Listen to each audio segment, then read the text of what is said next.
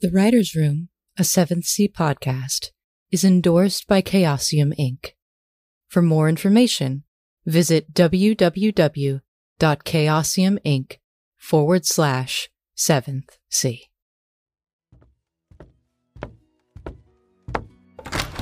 Hello, friends. Hey! Hi. Oh, look at your face. It's beautiful today. Holy crap.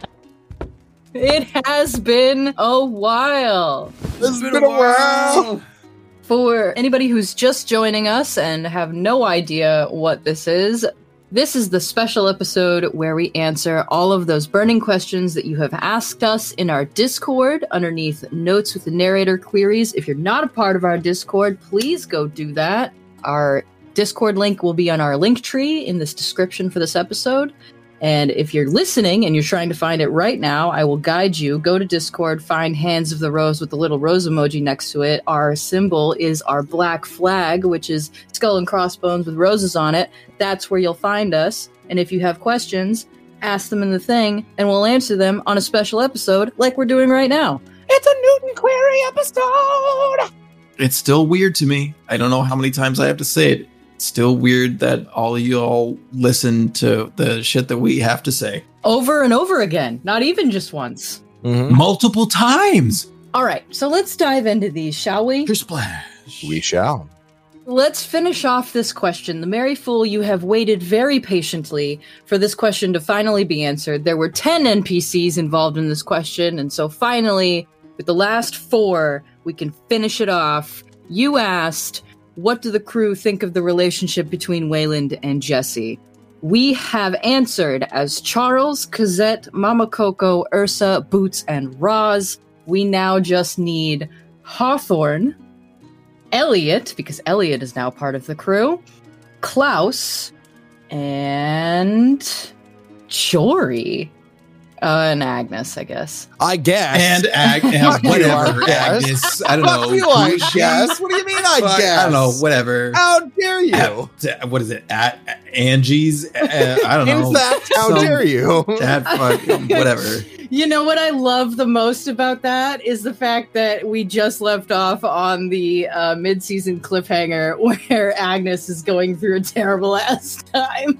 there was a beautiful moment with Agnes. Agnes means a lot to You just us. fucking keel hauled her for no reason. I'm sorry. I was gonna say you threw under the bus, but we don't have buses. I, ke- I, I keel hauled her. the only reason we keel hauled Agnes is because she was too lazy to swim, so we just hooked her up the prow. She's just like listing there underneath the boat. She's like, It's like whenever people walk their cats and the cats like go sit down for a nap. You're like, no, we have to go, and they drag the cat like along the ground. I'm so tired, Jesse. Agnes, are you asking us to keel haul you? Is that what Yes. you're asking right now? right. Okay. Good. God, we've established that. I can't reach my back with these flippers. Good to know. this is a back massage for Agnes.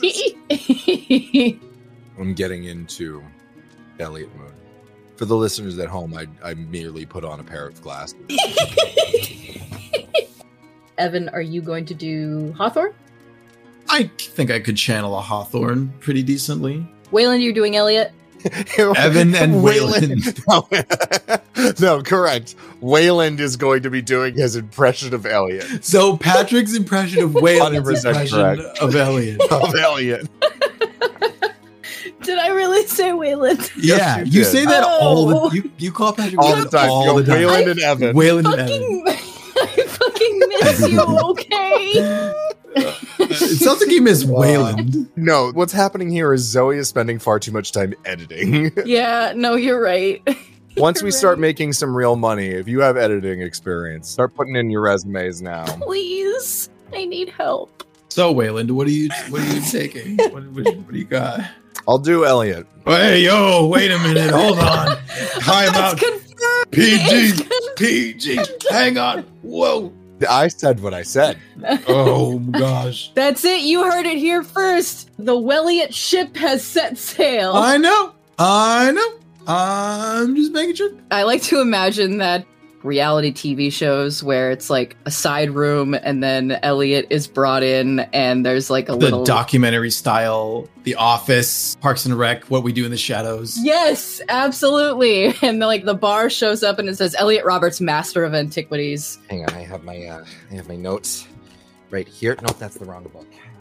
So uh Elliot, Got this one. Right over here. Elliot, Yep. Yeah. I. Yeah. I. I had a feeling. I had a feeling that you guys were going to uh, ask some questions about uh, maybe some of my recent findings while I've been on board the ship. Um, yes. Just wanted to get to the right page of the right notebook. You know, it gets very difficult because these things fill up very, very quickly. I Yeah. pride- Do you uh do you even know what question we're gonna ask you?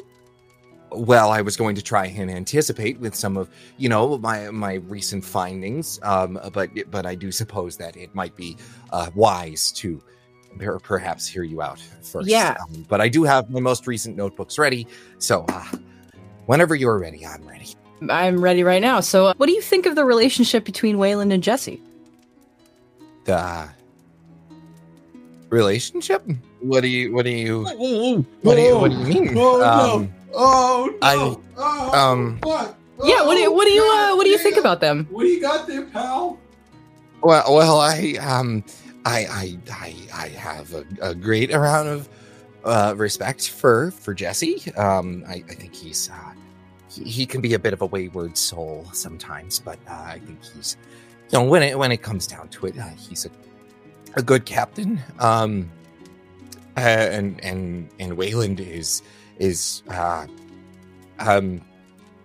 y- y- you said relationship between the two of them um There's so much to unpack here. i i thought they were friends um i i i, I think they're I more or less meant the dynamic between the two of them. oh oh hmm. Uh yeah yeah no no i I, th- I think they have a great working dynamic. I think that they balance each other very very well. Uh i think their friendship is uh quite the the backbone of how the ship functions on occasion. Um not to say that jesse doesn't have a a equally important relationship with the rest of the crew. I think that that you know it, it's important to form uh, these bonds with you know everybody that you work with out not just because you work with them but like outside of work and everything like that but not to let that get too overlapping i'm talking a lot Yes. have i sufficiently answered the question Yep. and can i go now please Yeah, you can go now. okay is there anything else that you would like to ask me perhaps about uh, any any Cern artifacts that I, I might have been looking into any new design Actually, for the ship that Wayland and I have been working very Elliot- closely on together Elliot, yes I'd like to ask you about your relationship with Wayland. i'm gonna leave now Wait, Elliot, wait, come back. Elliot! Elliot! Uh, okay. you asked for that And when you got up and walked into the closet. Look, I had to go somewhere. That's the opposite of what's happening here, buddy.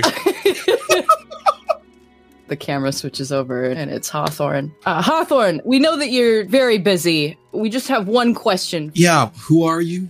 What the fuck do you want? We just want to know what you think about Wayland and Jesse. What does that mean? What about them? Well, we, we have a question from our listeners. Uh huh. We want your thoughts. Why do my thoughts fucking matter? Hmm? The people want to know, Hawthorne. Yeah, they want to know. Yeah. They want to know so badly. Pulls the camera over to the side of the ship. Oh, Do you uh, see what? that cannon hole on the side here? Do you want to know why half of my mast is splintering? Oh. Do you want to know the stains that I have to clean up on whatever's down in the galley right now? Uh, we can smell it. Do you want to know all about that? no, you know what? Hawthorne, I think we're all set. We're sorry to have bothered you. Do you need any help? Do I help? Do I look like I need any fucking help? No, no, no. We didn't mean it like that. We meant as in like, you know, to, oh, you, to help you you. didn't, did you? No, we did. Nope. I think this interview is over. You're 100% correct. Sorry. We'll compensate you for your time. Uh, appreciated. Yeah, Thank you. I know you will. Talk to Cosette about it. We will, in fact. Good day. Good day to you, too. Oh, God. Holy This was the toughest interview I've ever had to do in my life. Brace. That was a perfect Hawthorne impression, by the way. Delightful. Hi, friends. Editing Zoe here. I purposefully didn't record my responses for Agnes and Klaus because I would put them here in post. Welcome to Post. Agnes, what do you think about the dynamic between Jesse and Wayland? If I'm being completely honest and allowed to speak freely, of course, by all means. Well, they're kind of like an old married couple, really. They're talking to themselves most of the time. They have little asides here and there. They constantly fight and bicker. I wouldn't be surprised if one day we have a wedding of sorts. And Klaus, what about you? What do you think about the dynamic between Jesse and Wayland? Do you want my honest opinion? Of course. I would want nothing less than your honest opinion. Jesse and Wayland both have the same level of self destructive tendencies, which concerns me on a personal level as well as a professional one. It's very difficult to do my job on a daily basis, let alone having to constantly tend to them and make sure they have enough platelets in their bodies to continue to function. I wouldn't be surprised if both of them were trying to outbleed the other one. But our captain and our master at arms will be who they are. I'll just have to keep them alive in the meantime. Thank you very much, Klaus. We won't take up any more of your time. Jawohl, I'm sure I have to go tend to them. They've probably gotten into trouble. Again but they keep me in a job. I better come with you and yell at the both of them again. Toodles! Shelves asks, question for everyone. How do you know you've found the voice for a character? Wayland really just started off as a Scottish accent. as far as like the voice for a character, I think there's a couple different things that go into it. I think one of the major factors is who the character is, their personality, and how that informs a lot of their mannerisms, what some of their quirks would be in speaking. I tend to draw a little bit here and there from real life as far as what my vocal quirks are. You know, especially with Wayland in certain situations, like certain high stress situations that are more comedic, Wayland's voice will go much, much higher than it normally would. And that is something that I kind of take from myself but obviously in a much more exaggerated fashion. I think it takes time as we are doing a live play of the game. Those voices will develop and change over time. And I don't think it was really until like, oh God, maybe until like episode seven or eight where I really started feeling like I had Wayland's voice, where I really started feeling comfortable with where his characterization was going, where I started to notice a lot of the speech patterns that I had been using to differentiate Wayland from Patrick and from the rest of the crew. I don't think there is a science to finding the character. I think once you find the character, it's when it becomes comfortable. It's when you can knowingly slip into that character and it feels different from you. Once you've hit that point, I think is when you've found the voice for the character. That's my perspective, at least. Evan, you have thoughts? Zoe and I at work had spent some time doing just dumb bits and making stupid voices all day long. And I remember one of them ended up being very similar to the voices we have for Jesse and Mama Coco. And for me, it was like my inspiration came from Pirates of the Caribbean, of course. I loved Tia Dalma, Calypso, the way that I describe accents is very physical to me in the sense of how your mouth moves. And so I use accents as flavors. You can taste the flavor of a different accent based on the way that your mouth contorts and changes to those accents. There are very particular instances in which I'd kind of assigned some flavors to a voice the first ones that really came to mind that like stuck out to me was Billy Boyd saying the last goodbye in Hobbit Battle of Five Armies. There's just like a couple of lines in there where you can really taste this Scottish accent to it. And that to me is like a distinct flavor. And so the, the flavor of Jesse that I found didn't start out the way that it is now. I decided on it 15 minutes before we started playing. And I don't even remember what the other option was that I had before we started recording. I'm pretty sure it was more of a Spanish accent. That's funny because I can't for the life of me do a Spanish accent, which is one of the accents I'm planning on learning next. I think it's really interesting the way that you and I will create character voices because I think we do it in the reverse of each other. Whereas I will start with where is this character from and what would their accent be? And then I build their personality afterwards. And I think you do it the reverse. You build the personality and then you figure out what flavor to add on afterwards. I really do my best to stay away from characters that are stereotypes. I will start with a stereotype because that is what is most easily accessible into that avenue of accent work. And then I will take it and I will pull it apart and find the things that I like about it and find the things that work for my character and find the things that work for my own mouth. Speaking is hard. Words are hard. Words are really, really hard to say. And depending on the accent that you have, words can be easier to say or they could be a lot harder to say. So, with Jesse, the way that I've argued it up to this point is that he's from, and this is the way that I described him earlier today to my friend, is that he is from like the ultimate melting pot of the world. He is from a place where so many different people come and live and find a life for themselves. And so Jesse has this whole concoction of flavors connecting it there. There we go. Segues there. He has this whole bunch of flavors that are in there from the people that he's grown up with and spent time with on board the Rose and spent time in the Jenny's Hall with and spent time at the Bucket of Blood.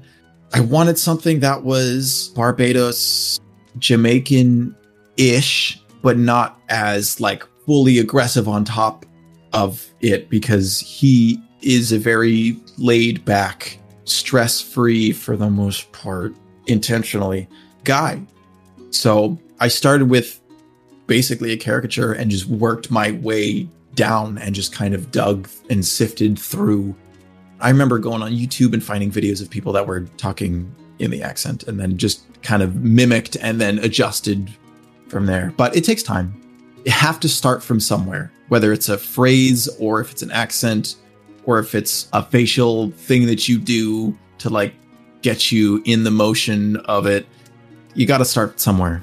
And that's the other part of it, right? Is that there is a physicality that comes with the character. Like you and I don't necessarily just have the vocal mannerisms, we also have the way that we'll sit in our chair, or like, you know, when we're getting into a particularly serious scene, one of the things that I notice, especially with Wayland, is I will tend to hunch over and get a little bit closer to the microphone. I tend to lean on one arm and put my arm out. And then Jonah, I'll tend to like kind of get all like snarly. Your eyebrow rises. You speak out the side of your mouth. Yeah. For me, I do a lot, a lot, a lot of research. There is a fantastic resource, International Dialects of English Archive. dialectsarchive.com. And I personally speak Greek, I speak German, and English, obviously, and a little tiny bit of Spanish. Do you? Yeah. You speak English? Uh, That's news to me. English is hard. English is fucking hard. English fucking sucks. Yeah, it sucks. And so, I, having grown up in a multilingual household, it was really easy for me to pick up on not only just the different accents, but the different regions of accents. Look at the US. You have your southern, your western, your east coast, your fucking Minnesotan style midwestern. You have Yeah. California, you have your closer to, to Mexico. Mm-hmm. You have the native folk. There's so so many people. You have the you know Creole folk down south. Louisiana. There's lots and lots and lots of different voices, especially here. You go into Canada and you fucking have Montreal, mm-hmm. and the Quebecois. Oh god, there's so many accents. At least these characters, or any character that I create anyway, I speak in the accent that I want to try and replicate as much as I possibly can. I will read the backs of ingredient labels. I will pick up a newspaper or look up an article and I will read it in that accent. and I'll also pick up on all of the different tonalities and the emphasis of the words. That's another thing, too, the emphasis on the words. So when you're projecting, you could tell that I'm speaking Italian because I'm projecting. And then there are accents that I refuse to do because A, I cannot do them justice, and B, I don't feel comfortable doing them. Polish, for example, is very difficult for me to speak, and so I'm not even going to attempt it. We know that, spoiler alert, Hanako is from Fuso, which is totally not Japan. I am not ever going to do a Japanese accent. I will every once in a while say the word for captain in Japanese, which is daicho, and, you know, yes and no, but that's about it. That's all I'm going to do for Hanako or anyone from that region, just because I just don't feel comfortable doing it. I play a Fusoese character, You do in our other game. and I make it a point not to engage in any stereotypes or anything offensive. I was just about to say, and I think we've mentioned this before. With all of the accents that we do, we try to do them as much justice as possible. But if we do find those accents that are too difficult for us to do without bordering into the realm of stereotype, you will never hear us do them. I will probably never do a North African accent. There's a difference between accent and cadence Yes. in every single different region that accents are from, the speech cadence is much different and is very distinct and unique. And you can get across being from somewhere without doing the accent just by speaking in the cadence of the region. hmm I really enjoy doing Mama Coco's accent. It's something new for me. It is a, as Evan had said before, it's a fun mouth feel, and I just enjoy her speech patterns and some of the words that she says. I actually found a in one of the articles you can hear it. Mama Coco swears in Haraguan, which is totally not Haitian, and she says, "May only mosquitoes go to your funeral." Oh, God. That's brutal. To round this off and to answer the question, you know that you found the voice for a character when it feels right. As long as you feel comfortable with it, you could always change the voice of a character until you're comfortable. And if you can, talk with folks of those cultures and those that have those types of accents or know people that have those accents. Yes, absolutely. All right. Gray asks for Patrick. Ironic. that Gray, General Rick. Yeah, that's good. How did Wayland deal with being non binary in the ATC? Oh, that's an interesting one. I mean, I guess the short answer is that they didn't. We've never really addressed the question of how gender is perceived within our version of 7th Sea. Let's talk about that now, because I think that's a pretty easy question to answer. I think so too. To me, it feels like it's accepted. It is. I don't think it's a topic that's much discussed. I think it's you present the way that you want to present. If somebody uses the incorrect pronouns, it's a quick correction, and that correction is accepted.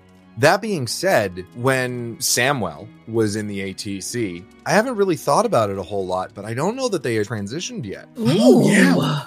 What is Samwell's pronouns? When Samwell became Wayland is when Wayland really started questioning their gender. And within that period of time, when Wayland was adopting the identity of Wayland Greywall and really wanted to like recreate themselves, that they were like, oh, I don't think I feel comfortable using those terms for myself anymore. Because if you've heard the descriptions of what Samuel Flint looked like, Samuel Flint was a burly dude with a big, big, long beard. The answer to that question is he didn't.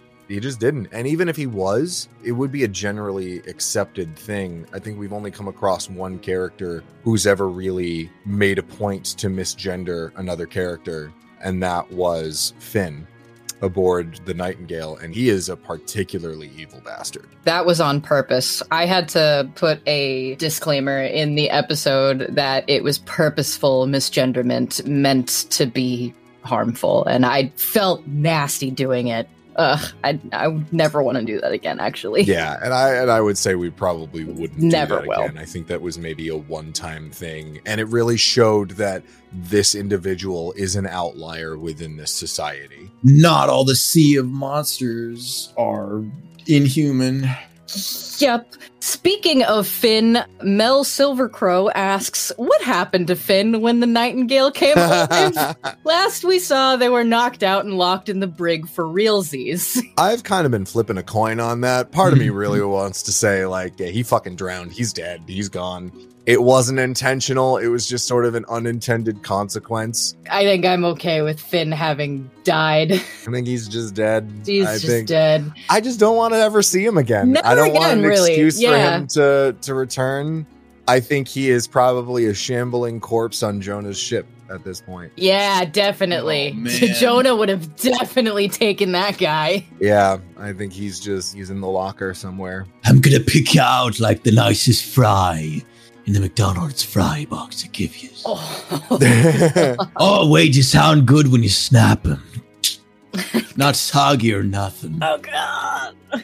Last question regarding Finn while we're on the topic. V Sword Dancer, Officer V, asks When Wayland was threatening Finn, I know they were playing into his fear of vengeful ghosts, but in listening to what they were saying, was any of that Paga coming to the surface? Like how Jesse has to deal with his hand trying to take control?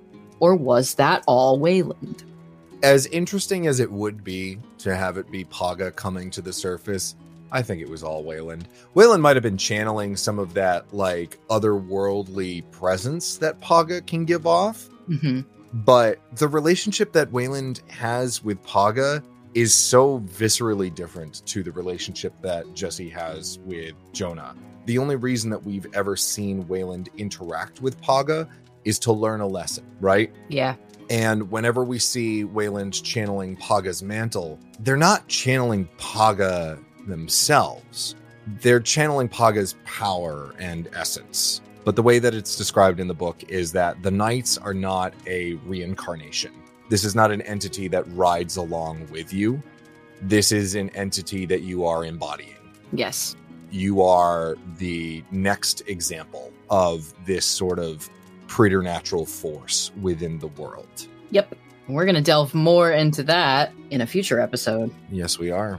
All right. We're all done with Finn. Finn, to answer your question, Mel Silvercrow Fuck him, he's dead. he's dead. Straight up dead. School on, aka Sam from the notes, for Evan and Zoe. How did the White Rose stay out of ATC hands when Jesse's mother was captured? Mm. How did it come into Jesse's possession when he grew up? Has he had any other interactions with members of the old crew apart from what we saw in the Black Betty adventure? Oh, this is such a good question. I think about this a lot, mainly because of how I have to think about Jesse's backstory. I, hmm, what I will say, because I don't want to say too much, because I would love to explore this in the future.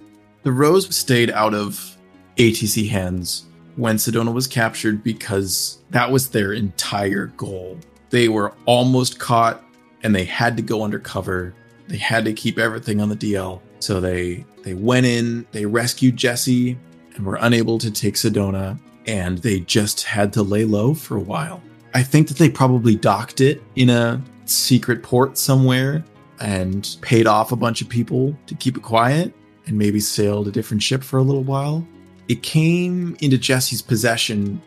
I like to imagine he went back and forth between the Jenny's Hall, the Bucket of Blood, and the Rose with her crew when they started sailing again. And over time, he kind of grew into it like a pair of shoes. And I don't know if it was an all at once thing or if Jesse took the helm with her crew for a little while. And then at some point, they just retired and he ended up finding a whole new crew. But at some point, there was a transition period in which Sedona's crew passed off the car keys to Jesse he had spent so much time on that ship getting to know it that he knew it like the back of his hand pretty much I, oh that was a weird phrase i didn't intend Fuck. well Woof. you get it Here we are.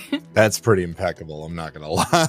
has he had any other interactions with members of the old crew apart from what we saw in the black betty adventure yes, few and far between. Other than spending time sailing with them, I don't really know if more recently with him as an adult adult. I don't think that Jesse spent a ton of time with that crew. I'm sure that he did when he was younger, but in his more adult age era, I don't know how many of them he really got to see. When he saw Elijah, it was like, wow, I haven't seen this guy, like my fucking uncle, since I was a lot younger. Since at least after he was broken out of Fort Freedom. To add to that, the way how Sedona planned literally everything was on the eve of either your 16th or your 18th birthday. The White Rose showed up in harbor in Aragosta and they walked up to you and were like, Here, your mother wanted you to have this. Happy birthday. Happy birthday, Captain. And he's like, whoa, what the fuck? to clarify something, I think in the initial part of that question, when Sedona and Jesse were captured by the ATC, it was just them. Mhm. The rest of the crew were not captured. They had the rose somewhere else entirely. The rest of the crew was not captured. Yep, Sedona had planned that Yes. that the rose would not be captured because she planned the capture. She planned it all the way through. If you listen to the Rose of the Atabean episode, everything was planned. So that's how it managed to stay out of ATC hands. And I do like the idea that there is some hidden alcove island with enough provisions for them to stay there for a couple of months, lying low. Sedona, of all people, has an infinite amount of uncharted islands and whatever else. Lunara being like the least of them. An island you can only get to using a crystal. There are these places, Sea Beast, for instance. Yes. The first place that comes Mhm. to mind, if you haven't seen the Sea Beast, great movie, Oh, it's so is that Witch's Island, which she gives them the giant nightingale spear. That kind of like very, very sketchy backwater secret exchanging of hands and money is absolutely the kind of place where you would find the crew just laying out for a while and staying on the down low. Yeah. We gotta switch over viewpoints here to our documentary style. Greg, would you mind? Oh god. What? What? What do you want? We have some questions for you. These are from our lovely listeners, the people who visit every two weeks. They better not involve dairy.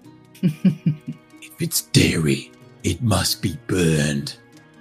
Ask away. All right. Guess again asks, what is your favorite type of tea? Yes. What do you mean favorite? There's a favorite? You would have to choose one? No, we don't have to choose one, I guess. I guess all of them could be your favorite. Pick between your children, Greg. Which one's your favorite? I love all of them. all right. I do not have a favorite tea. They are all simply delicious. Wonderful. Rafa Dane asks, what is the preferred methodology of tea preparation?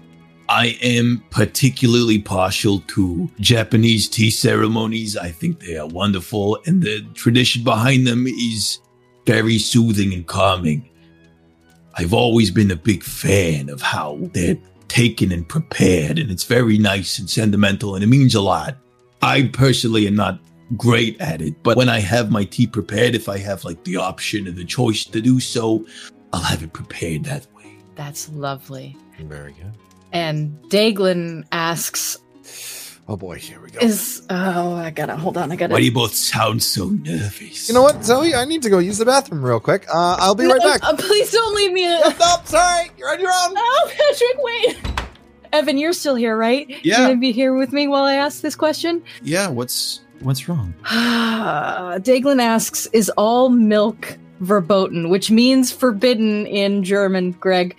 Like, is goat milk acceptable? Oh, please don't look at me in that tone of voice.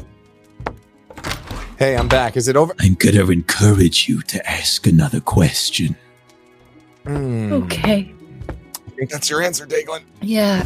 uh, I'm just gonna look through my notes here and see if I have any more questions for you, Greg. Coffee prepared any way you like from Keith? Coffee's fine. I don't drink it all that often. If I do drink it, I drink it black with some sugar, but no.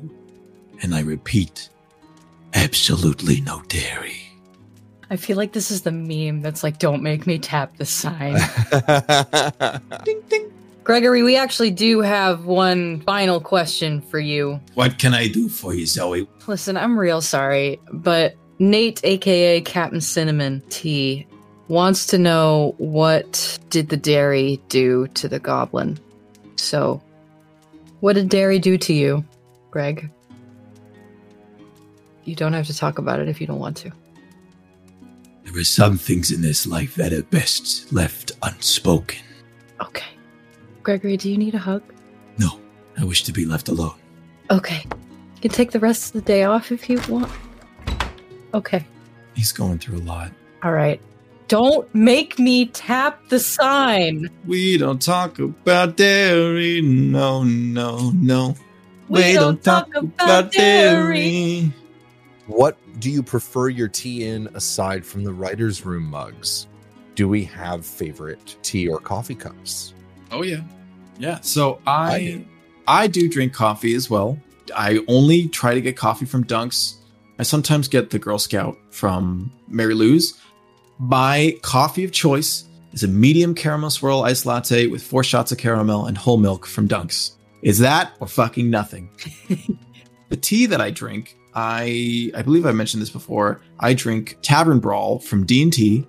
Phenomenal tea Mm-hmm. and typically I will drink it in I have a custom pirate mug that I got off of Etsy. I'll find the name of it. But I also have another mug that is very special to me. I have a mug by a guy by the name of Nicholas and he makes phenomenal phenomenal mugs and plates and vases and all sorts of kitchenware and they're all like really nice painted pieces that have animals on them.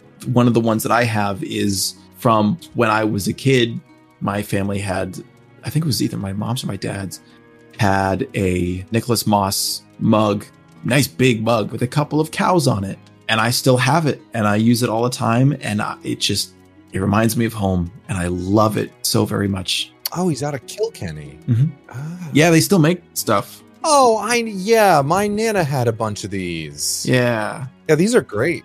If you go into mugs and you look through any of their animal stuff, you will find one of the cow mugs, I'm sure. Yeah, these are. Oh, I'm gonna have to get me one of these. I highly recommend. It is a special type of porcelain. It's the the blue and white pattern. I know what you're Oh, talking I know about. exactly what you're talking about. It's the Dutch yeah, one, right? Blue and white pottery, Delftware. Mm. So I have a Delftware porcelain mug that has a mustache protector on it. Oh my god. It's built in. It is. It is molded into the into the porcelain. Uh, That's and that wild. is as it's un, it's unfortunately a small mug, um, probably like a eight or ten ounce coffee, but it is it is still one of my one of my favorite mugs to drink tea from, despite the fact that I no longer have a glorious and curly mustache. Before I forget, Zoe and I have a friend named Brittany who is in the Storyteller Squad, and she has her own pottery business called Ocean Blue Ceramic, and I have one from her, and I love it with all of my heart and soul. It is such a nice little mug. I have a little tea set. I have one with a handle and one without, and they are the perfect size. They're like maybe six ounces. It's like a, a greenish, bluish kind of glaze color. I love it so much. Uh, It's cozy. Highly, highly, highly, highly, highly, highly recommend. I have a little bowl that I eat my raviolis out of. It's the perfect size for soup. I'm gonna get a whole set. It's gonna be great. Um, this is our official plug for you, Brittany, if you're listening. You can find her at Ocean Blue Ceramic on Instagram. Yes. I love my friends. Yeah. Alrighty, so we have a question from Lord Truel for all three of us. How do you manage to agree on where the story goes and how characters evolve? Is it pure improv? Or do you talk about it before? And for me specifically, I have my own question. I'm going to just voice my opinion on this. I had an ending and for a while we didn't talk about what was going to happen at the ending i would talk specifically to evan and then i would talk specifically to patrick but we wouldn't talk all three of us about what was going to happen at the end it wasn't until this most recent episode that we decided that, well, if we want it to go the way how you have it in your head, you should probably voice it out loud so that we can all be on the same page. And so the only thing that is semi scripted is the season finale. Even then, it's not scripted. It is quote unquote scripted the same way that every single episode is done based on the mechanic of the game, which is stories. So nothing is scripted. We just have an idea in mind. Caveat. Yes. I tend to talk with Zoe as far as like where I want Wayland's story to go. I think to answer the question of do we talk about it before, we do on a vague, vague basis. Yeah. When I think story wise, goal wise, when my character has a goal, it is always so far ahead because I am so optimistic that way. It's really funny because I was asked this question earlier by my friend Robbie because he started listening to the podcast. And Hi, Robbie, if you're listening. Hello, Robbie. Thank you. I love you, buddy. He was like, Do y'all like spend a, a really long time world building beforehand? Or do you go in and yes and everything? And I said, honestly, it's kind of a mix of both. Thankfully, the world is very fully established, thanks to John for designing it that way. We fuck with that. We fucked with it and made it our own for sure. We've taken the time to sit down and actually make it our own, both out of game and in game. We also do that on a moment to moment basis too, with like, you know, whenever we enter a new area, we'll establish things that are in the area in the moment. At the end of the day, to me, this is still a TTRPG. And to me, TTRPGs are inherently improv focused. And so, because of that, I try not to plan a ton of stuff, which is why I have a really hard time starting a new story because I I am reactive to what is happening in the world and I I have a weird feeling when putting my foot in the doorway first. So I like I like the doorway to open and then kind of close and I'll put my foot in and push it back open because that's what improv is to me. Granted, yes, there are plenty of times in which I make a decision in the moment and that isn't talked about at all. And Blindsides me. yeah, it blindsides everybody. What happened with Roderick? That was a very, very much in the moment decision. There's something coming up that was also a very in the moment decision. Uh huh. Mhm. and that had neither of those things had been talked about previously whatsoever. But in terms of big things like story beats that we want to hit, those things are talked about. I think more of the evolution comes from the improv bits as opposed to the the like quote unquote scripted bits because those are the most natural reactions of the characters. Us deciding where Jesse and Wayland are going to plant their feet in the ground and step forward isn't natural by any means. We can obviously guess based on who they are as people what would make the most sense, air quotes, for their story. But it is the the moment to moment decision making that really tells how characters evolve. yeah, it's like, is this something that Patrick would do? No. Is this something that Wayland's gonna do? Absolutely. He's gonna do that. Mm-hmm. That being said, never make shitty choices that are going to negatively affect the real people at the table and use the excuse, well, it's what my character would do. Yeah, don't do that. That's a shitty thing. Don't do that. Don't, be, that guy. But feel free to hurt your characters as much as possible in order to have great story development and character development. Correct. Back ending of that question: How much railroading is there in your game? I know that we talked about scripts. I actually don't want to call them scripts ever again. Yeah, I don't either. It's the story mechanic. I want to call them an outline. yeah, exactly. So when you're when you're writing a story, you've got your you've got your outline, you've got your first draft, you've got uh, uh, however many drafts come after that, and then you've got your final draft and things like that. So this is like an outline. I've got really broad strokes of where, as a game master, as a narrator, I'm putting my input towards the story. I am telling your story. Absolutely. That's what the narrator is for. But I'm also telling the story of the world and how the world is reacting to you. So I don't railroad them. In fact, I give them exactly what they need to do to complete a season, and they choose when they go off and do it. A season could last five episodes, it could last 50 episodes. It's however long they want to play it, and if it narratively makes sense for the season to end, then absolutely. I want to describe this in with the most love I possibly can. The way that we had the quote unquote story beats outlined for this first season felt like what you would find in Skyrim in your like quest tab. We have like, okay, we have to hit these certain things in order for us to really progress on top of like our our own individual character stories because yeah the world the world exists and we affect it by our own decisions but the world also affects itself with its own decisions. So but how we get there is anyone's guess. It's entirely up to us. Mm-hmm. and i feel like we kind of not that we didn't speed through to the final bits but personally it felt like we caught up to the very last bits so quickly. We were getting through things and not intentionally at like sort of breakneck speed, but more and more important things kept happening because of the choices that we made. And it got to the point where it was almost anxiety inducing. It was like, oh my God, so much is going on right now so fast. Railroad, fuck that analogy. This was a roller coaster and we were at the final hill and we were like, wait, we're not ready to go over, and essentially said, too fucking bad, bitch, we're here. Yeah. That's how stories work. That like final build up in conclusion is a very natural.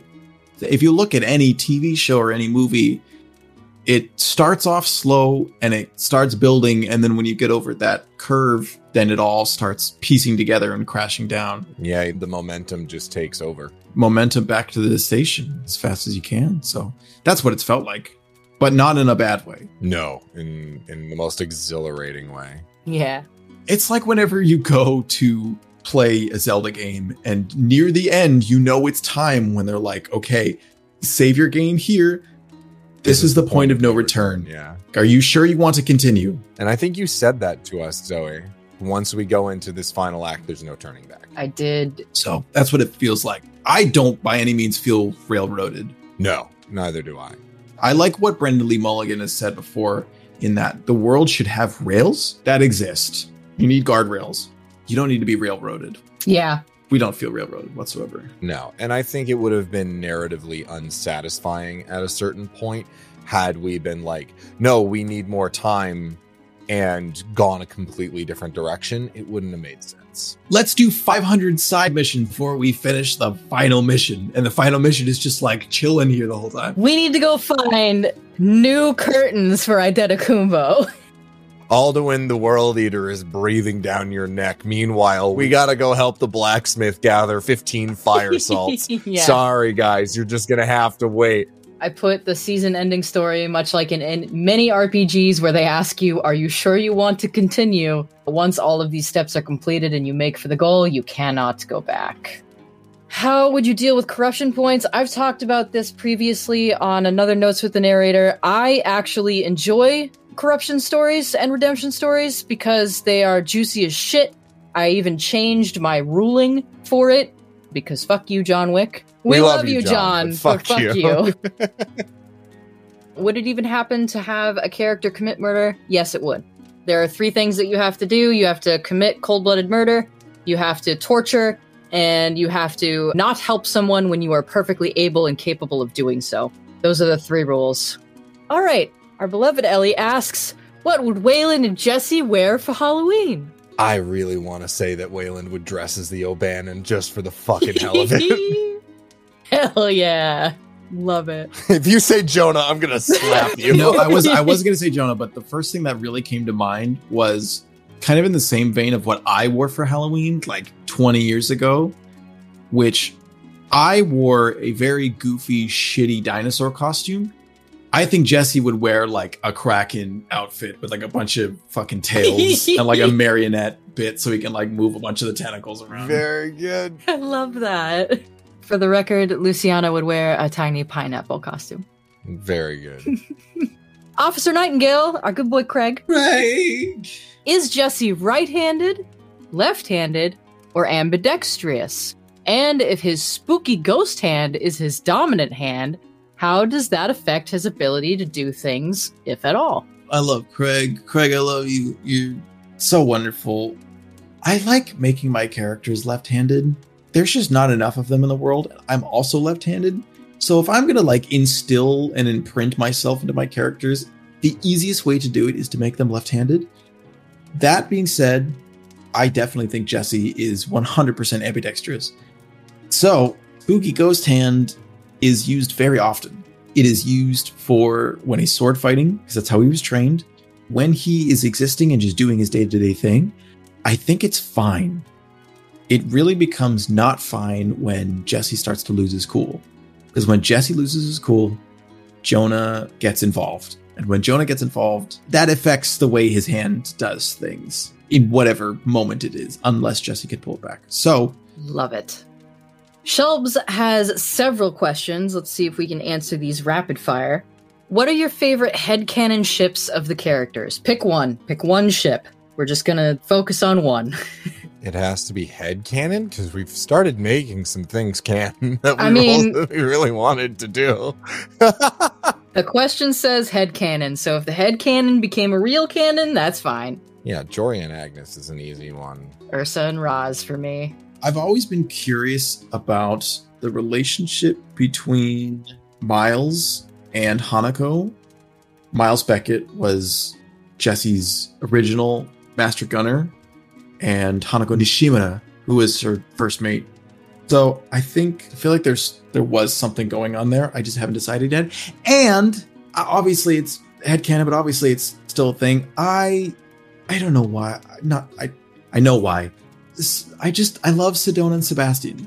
They just like they feel Yeah. just I, Yes. I know that they're separated by technicality. I don't know if they're divorced. I don't know what that deal is, but like I don't even know if they were married in the first place. But I just I love oh I Diego Luna is just such a soft man and I love him and he's so sweet. I feel like he's such a sweetheart.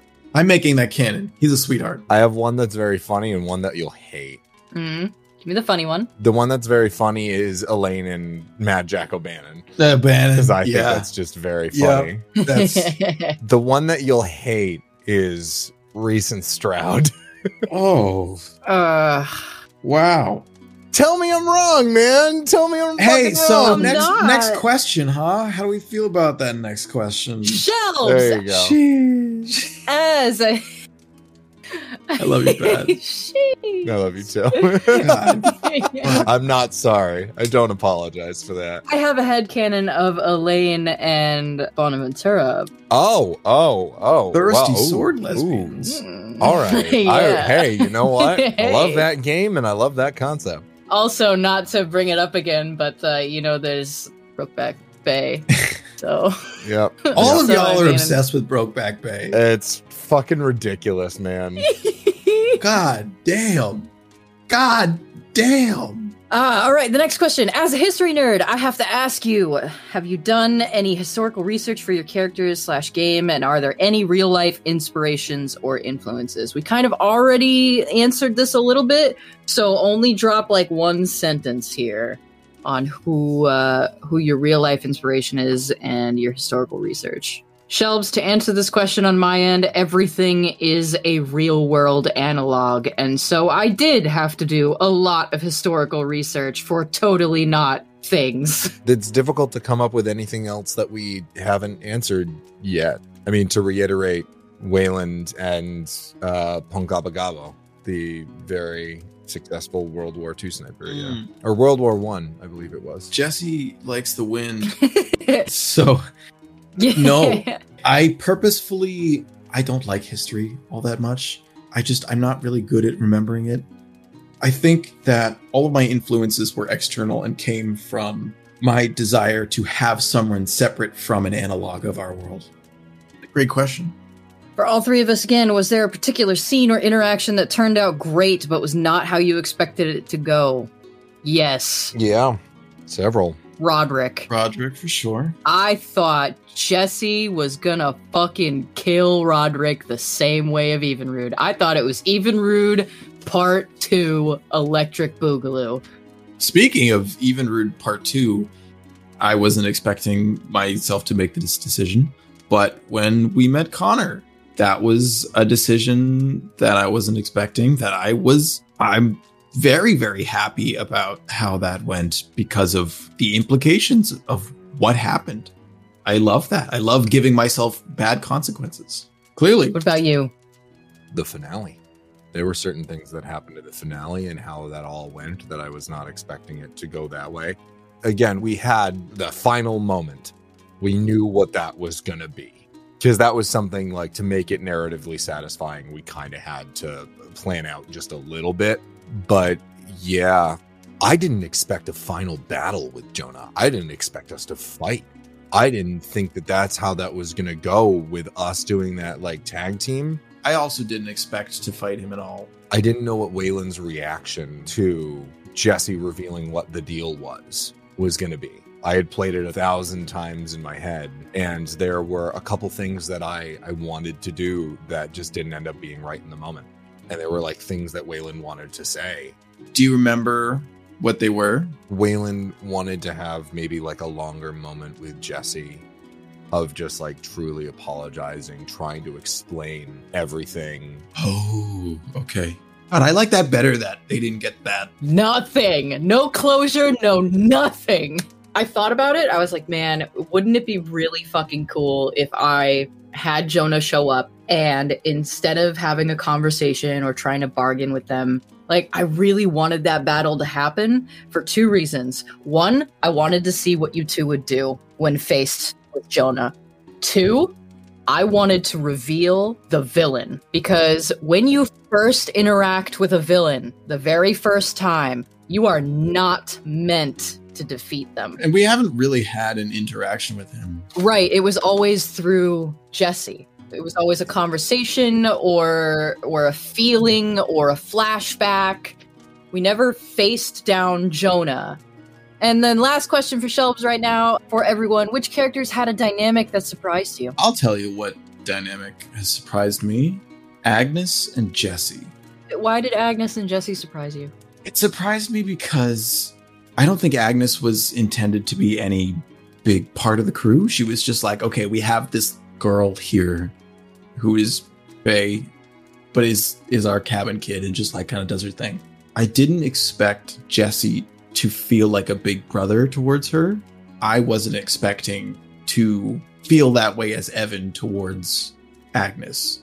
I don't really consider any dynamic, any particular dynamic between anybody other than Jesse and Mama Coco and Wayland.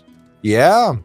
There are two that I didn't expect as far as character that I play to other people. One did not expect Mama Coco and Wayland to have so much in common and to like become very, very close friends. Mm-hmm. Did not expect Wayland to fall for Elliot.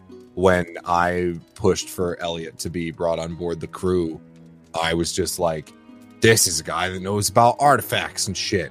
We need one of those people. Like, this would be a great, like, I think, like, character wise, the way that you initially played him, Zoe, was just so, uh, like, adorable and endearing that I was just like, oh, I want this guy to stick around. Like, I like this guy.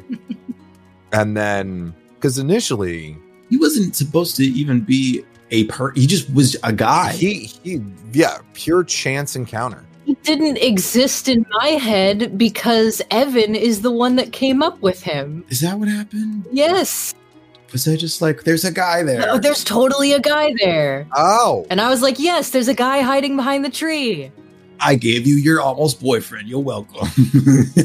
In that moment, it was like, all right, cool. So now there's a guy hiding behind the tree. I have to make him memorable, right? I asked myself three questions, three things, three quirks about this character. I was like, all right, Milo Thatch from Atlantis, because I really like that. Glasses that always fall off his nose, which is why he wears chains on them to catch them. And he cannot stop talking about his favorite things. And that was it. I was like, sweet, here we go. Yeah, that that dynamic also surprised me because of I think what your thought is, Pat. Well, so I never really had an initial plan. Like from the get go, I didn't have any sort of initial plan for Wayland romance. And then as time went on, I think I asked you, Evan, I was like, what do you think about Wayland and Jesse? And we kind of came to the conclusion that they were just going to be friends. Like we didn't know where that was going to go. And it ended up veering off in just a direction of like, nah, they're brothers. And then Shade happened. And I was like, oh, fuck, hot, hot, hot Faye them. All right, okay. and from the moment where I was like, come on, we're friends. And Shade gave me the evil eye, I was like, oh, we're not friends. I'm determined for us to be friends. Enemies to lovers. friends. it's like I will make sure that we are friends and maybe more, and then that is now wildly impossible because of things that we have decided. Speaking of our enemies to friends, on the opposite end of that, friends to enemies, except enemies that is also friends. Mad Maeve and Audra, her dynamic with herself was fun. Yeah, Yes. That is very interesting because it didn't used to be like that. no, it did not. The way how Patrick gave Audra to me as an NPC, I took that and I was like, "Hey, wouldn't it be funny if the the very thing that you said happened to you that really didn't happen to you actually happened to her?" So I took that, slapped her with it, gave her this kind of like Dr. Jekyll, Mr. Hyde complex, and then it got worse? Better? We're going to figure that out, but the dynamic has changed drastically from the original thought. Yeah, Question for Jesse and Wayland from Keith. What are your drinks of choice? And are they your real life drinks of choice as well? Please pick one. Wayland loves his fucking sweet fruity drink, pina colada, daiquiri, something frozen and sweet. Heart of Macaro. Yeah, Jesse's and also mine is the Malibu Sunset. It's coconut rum with orange juice, pineapple juice, and grenadine on top. Love that. Zan Photos, to follow up on that, asks, What is a food that Jesse and Wayland are dying to eat? Please pick one. Are we talking dying to eat as in like, oh, I love this and I want I haven't had it in so long, or I've never had this and I want to have this for the first time? Dying to eat. Like you've had it, you want it, it is something that you will literally kill people for. That's the question. What is the thing that they will stop the world to have again? Oh, good hearty Avalonian lamb stew. That is probably like the one really salty thing that Wayland always craves is is like a good lamb stew. I know Sedona is Castilian, and I know Sebastian is Castilian, but I, f- I feel like they made homemade Mexican chili, like chili or beef stew, and I feel like that shit slaps. Cause that slaps for me. Oh, for sure. It's like ultimate comfort food, and like some mac and cheese. Oh God, damn! Shit slaps. To counter that, Keith asks, What foods do Jesse and Wayland never want to eat again? Please pick one. Ooh, that's a good question. I feel like Wayland really hates squid. Okay. Love that. I imagine the, uh, I think it's the Duran fruit. Oh yeah, durian fruit. No, fuck that. Yeah. Wayland abs- yeah, that's fruit. that was the one. It's the one fruit Wayland doesn't like. Hell yeah. And then they cut it open and you're like, why does it smell like rancid garbage? They're like, no, no, no, it's going to be good. I promise. if Wayland found an island that was just durian fruit that had like no wildlife on it, he would absolutely petition the entire crew to burn it to the fucking ground. you want to know what Jonah eats? That's what Jonah eats. That is the devil's fruit. Fuck that thing. I don't know why. I just feel like Jesse ended up on a fucking random island by himself one time. He just washed up on an island by accident and he had to eat like a crow or something. oh yeah. He didn't like cook it or nothing. It was just like, I'm gonna eat this bird. Oh, I never want to eat this bird ever again. Fuck. but you had to. God damn. They all say it tastes like chicken. Mm-mm, they're liars.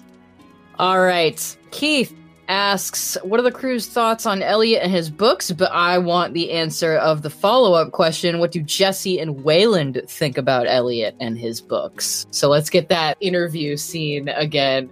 So, what are your thoughts on Elliot, his books? I love the kid to death. I love him so much. I really do. I can't work under these conditions. Wayland, that's your fault. You put him in your room. I understand it's my own fault. That doesn't mean I don't regret certain aspects of it. You're very quick to pull the trigger. You know what I think of Elliot and his books? I think Elliot and Cosette need to spend some time together so that Cosette can teach him a filing system. I like that Jesse has said that you're very quick to pull the trigger, you being the master at arms whose sole job is to pull triggers. Look, you made that decision for yourself. Said it was fine, I let it happen because you wanted it to happen. The man needs to learn some discipline. You need to learn some patience. There are certain things that I think could be improved upon in certain situations, like a filing system. Wayland, we actually have a question specifically for you. Hmm. What do you really think about Elliot? There's a scuttlebutt going around. I Ah, I'm gonna go. no, Uh, good luck, Wayland. you're not leaving me to this. You're fine. You're not leaving me to You're this. fi- Good luck. I care very much about Elliot. I am going to leave that statement where it stands. And if anybody has any questions for me on the crew, they can feel free to ask me within point blank range. Okay. Time to bring out the L word, Scott. There's another question. If she could, would Mama Coco have actually said yes to Wayland bringing a baby Makara on the rose? Follow up. This is the question I want answered. Would Jesse allow a baby Makara on the ship? As long as he doesn't have to take care of it, sure. Somebody's going to be a baby Makaro mom or dad. Parent. I will say, in hindsight, perhaps it would not be the smartest thing because at some point it's going to eat parts of the banister on the ship, and Hawthorne will kill me. Mm-hmm. Feasword Dancer asks, "What do folks do to prep for sessions slash get into character? I know listening to music helps, but are there specific things folks do consistently to help them get into game mode, the character mindset? I can answer this with every NPC. I have a catch sentence where I've written it out phonetically, how it would be pronounced, and I then speak that sentence to get me into the accent of the character as well as the mannerism they're in." I also prep myself some tea and eat dark chocolate before every session. Yeah, I have like candy and sweets and stuff that I that I have usually, or like some sort of snack. I have a cup of tea, uh, and then my trigger phrase for Wayland is very simple. It's right. So that's it. I don't do anything. I know that is a shitty answer, but nothing ever really helped me get into character other than just sitting down and doing it. I go from zero to 100 and just do it. I drink my water, but mostly I just sit, I think about him, and he shows up, thankfully. He's never not shown up for me when I needed him. But yeah, I don't I don't really have I don't have any specific music. I don't have any particular voice lines that I use. It just happens. Love that. Question for Wayland. This is actually a very damn good question. I don't even know the answer to this. From Mel Silvercrow, how was Wayland's flag raised on the Nightingale? It was described as a flag in two pieces, so it's not jiving with my brain.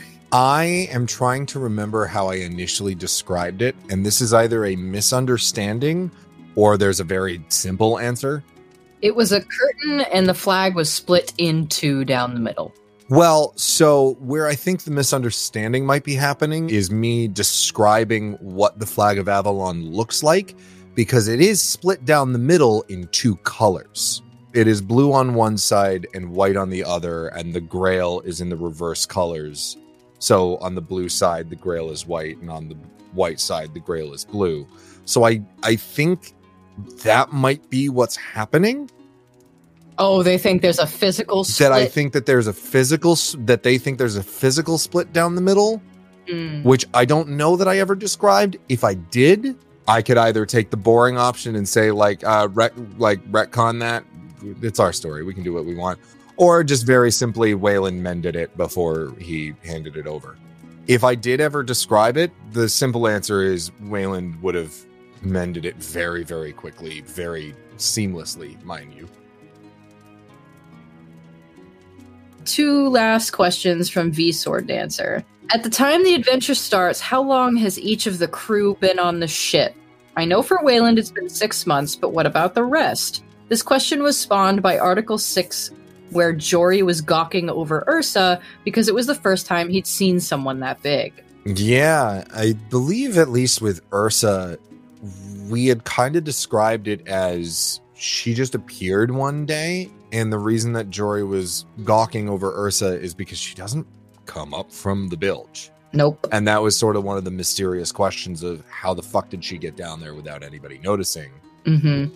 It's painful for her to be in the sunlight, as we, as we have established. This question has held me in a mental headlock for so long. Same, yeah. Because it's all right, what's the timeline of people getting recruited? Timelines, man, they're so hard because you have to be so accurate and on point with everything that you say. yeah, tell me about it. You and Charles at least knew each other for a very long time before there was any joining of a crew. I would have spent more time with Hawthorne in the past, but that is true. Jesse and, and Charles did know of each other. Mama Coco as well. I think I decided that the current crew of the Rose was established pretty soon after he returned to port from coming back from the Seventh Sea. So here's an interesting question then. This has also kind of like been rattling my brain for a very long time as well. Barring Elliot's addition later on in the story, was Wayland the most recent one to join the crew? Or was there someone after Wayland? Oh yeah, hundred percent. Wayland was the most recent. I think it was easier for Jesse to ask Wayland because Wayland didn't know the Rose necessarily. Wayland didn't like come up to Jesse and be like, "Oh, I know you and I know your ship." Wayland's sitting in a corner with a tattered ATC coat and a big ass fucking gun. Jesse's like, "That guy right there. Right. Give me that fucking guy. That's Jason fucking Bourne right there." Jesus Christ, it's Jason Bourne. I love that. Question for Evan and Patrick. Now that you know and understand the mechanics of the game better, if you could go back to that first risk you did, freeing the crew of the Black Betty, would you change anything or do anything differently? No, I wouldn't change anything. The only thing I would have changed, knowing the game a little bit better now, is just how I described things. Now my mind's a little bit more attuned to the strategy of how Seventh Sea works. I would want to make the same choices just because, especially in that, you know, in that first risk, so much of what Wayland did drastically affected things moving forward. I mean, fuck Roderick if I went back and changed my approach there, we might not have Roderick as a character, which is such a shame considering that wonderful moment that you had, Evan, with him later on down the line. I wouldn't trade that. I wouldn't either. I think I just would have been a little bit more descriptive with how Wayland was acting. If we had to go back and change it for the release of the episode, I would have made a decision on what Samuel Flint's accent was going to be at the time. because when we Uh. first recorded it, I did not use a different accent to differentiate those two characters. Yeah. no. And what you heard was Zoe coming to me and being like, hey, we got to re record this because you just used the same fucking voice. And I was like, ah, right, you are, because I hadn't made that decision yet. I hadn't decided that that Samuel Flint sounded any different. When in reality, of course he does. He needs Yes, to. he needed to. Yeah. I wouldn't change anything because looking at what the episode is now, there's so much, so much there that we wouldn't have had Wayland saying that they were Samuel Flint, not necessarily as a joke, but that wouldn't really have happened. We wouldn't have had Elijah. We wouldn't have Royce. That whole interaction, we wouldn't have had Jesse's story starting with even Rude. That wouldn't have happened. And if you hadn't said that Jonah's around, Jonah wouldn't have showed up at the end. Yep, if I hadn't invoked his name. I wouldn't have changed anything. Also, because I don't want to call that as much as lightning in a bottle, as much as it is you and I going into the game with no knowledge and being able to have the idea of just seeing whatever we can do. And that is fascinating that we managed to get through that the way that we did without having played the game before. That was a big fucking risk. And we sailed through that. Mm-hmm. a lot of those early follies on Wayland's part were follies on Patrick's part because Patrick didn't know as much of the history and the lore. And had I known more about Jonah, no way in fucking hell would I have invoked his name three times. I didn't know that rule before. I wouldn't I wouldn't have gone into an encounter with a duelist. Right. I had no idea who was a duelist. I was just like, I want to fight him. I didn't I didn't know that I was going to incapacitate him the way that I did, but I did it. And I'm very happy that I did because then it it led Jesse's story kicking off. And as far as like lightning in a bottle goes, as you were mentioning, of I think this whole thing is sort of like lightning in a bottle. I think the the fact that we started doing this was and how well it all worked together. I don't disagree with you, but that first session, that was a big fucking session. Yeah. To talking in a bar to a stealth mission in which we barely escape combat and rescue the crew of the Black Betty. That's fucking crazy. None of that should have gone the way in any other game. If in five in like D and D, it wouldn't have gone that way at all Yeah.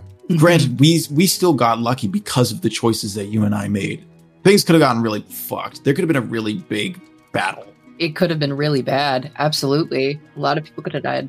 But somehow for our very first game having never played and having very minimal knowledge of the mechanics we had a killer session and i still think that's one of my favorite sessions I think the whole podcast would have felt viscerally different. it set the tone very quickly Yeah. Yep. For those listening who don't know the significance of the first session, the first session that you all hear is the first three episodes. That all happened in one session. that is our session one One thing I would change. I wouldn't have been as suspicious of Captain Kim. yeah me neither Oh. zoe what would you have changed or have done differently if you could Oh, if I could? Would you do anything? No. Not a damn thing. Yeah. I'm glad that we're all in agreement. In the same mind about that. Yeah. I just, if I am looking at it objectively, and not to toot my own horn or anything, but I pride myself in teaching the game as it's being played because that's the best way to learn. I handed you a thing and you snatched it from my hands and ran just off into the distance with it. I couldn't get it back even if I wanted it because you both did phenomenally from that aspect. I know that it was your first time and it's daunting to think about, oh god, I'm playing a new game and this is my first session. Am I going to mess up the rules? Am I going to get the mechanics right? You both did flawlessly. And I felt really on top of my game. Like you were absolutely correct. It set the tone for the rest of the podcast. I'm like, yeah, I'm fucking excited about pirates. These boys know what they're doing. They're gonna take this and run with it. This is gonna be great. And it's only gotten better from there. it really has. Looking back, we know obviously by by the nature of doing things over and over again, we kind of know what we're doing. We do. It's real weird to think about. Weird to think about the fact that we it's like, oh, I know how to play this game. I know how to play the game. I know really well how to play this game. I know how to Mhm. abuse the system, and I know how to do cool things with my I friends. also know how to ask for letter of mark every single time. You know what? Never Uh, it's time. if I didn't, if I didn't, one nobody would. days. yeah, True. somebody's It's gotta. very- Somebody's true. got to ask. Somebody's got to do the job. I'm the janitor doing the dirty work here. Creative Garden asks, this might be a question for Zoe, or it might be more about my lack of understanding of 7th Sea mechanics. I've heard D&D game masters talk about building a loose structure or arc for their players all the way out to level 20, because tying the plot of the story directly into the meanings and motivations of characters makes the whole thing more compelling Is this the case for Jesse and Wayland? Do you have a general idea of what conflicts they will encounter for each manifest, which means each season? We have the idea of who the villains are going to be for each season. I mean, we've already talked about whose fault it is for each season. Right. First season, Wayland's fault. 2nd Uh-huh. season, Jesse's fault. We know this. Third season's my fault. And then the final question for this episode Final question, oh my god. it's the final question for this episode. Just this episode.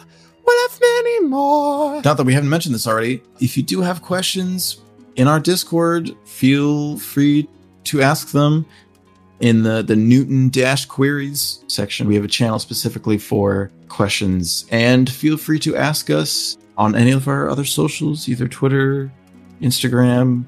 That's it. We just have those two. Any questions that can be very like quickly answered, we will probably answer in text form. Yes. Any questions that can easily be answered with a sentence or a word, I try to answer the Discord as much as possible just because they're easy. Final question. Officer V asks Through Wayland, it's revealed that Mama Coco is blind. Does anyone else, Jesse and the crew, know? If so, who? And probably when? Jesse knew from the beginning. I just didn't think it was important to say. It didn't make that much of a difference. It didn't, because the second the Mama Coco walked on the ship, you know, it probably took a little bit of uh, acclimation, but there's a reason why Hawthorne gets super frustrated that the ship has to be changed. It's partially because Mama Coco's used to it. Once you walk around something long enough, if something changes on you drastically, especially if you're blind, I do think that there were probably a few people that didn't know. I think Klaus has to. Klaus does. Yep. Absolutely. Agnes knew. I think it's funny if Wayland is the only person who didn't notice. it's so funny because he has eagle eyes. Well, and that's why I don't think it makes sense, right? hmm Because at some point he would have noticed if it was obvious. It's like seeing someone with colored contacts. It's like kind of uncanny canny valley, especially for someone who looks for details. If you're looking for something, you're not going to see the most obvious thing right in front of you. I've described Mama Coco's eyes as being entirely white. I think the only way that you could have known was if she ever got disoriented around you. And that usually only ever happened when there was loud noises, which is a very big reason as to why I stated that Mama Coco hates loud noises. It's because it disorients her so much. I don't think Jory really knew. No, I don't think Jory knew. Ursa definitely didn't know. She doesn't, again, come up top ever. I think Roz knew. Roz definitely knew. Charles. Absolutely. Yeah, that's it. That's all we've got for today. Those are questions. Thanks for your questions. Yeah. Thank you very much for asking questions. Thanks for joining us. I'll go console Greg after we're done. I'm going to go find a person who is versed in the Japanese art of tea. And we'll see you next time. Adios, punk asses. See you later. And remember, be safe and well.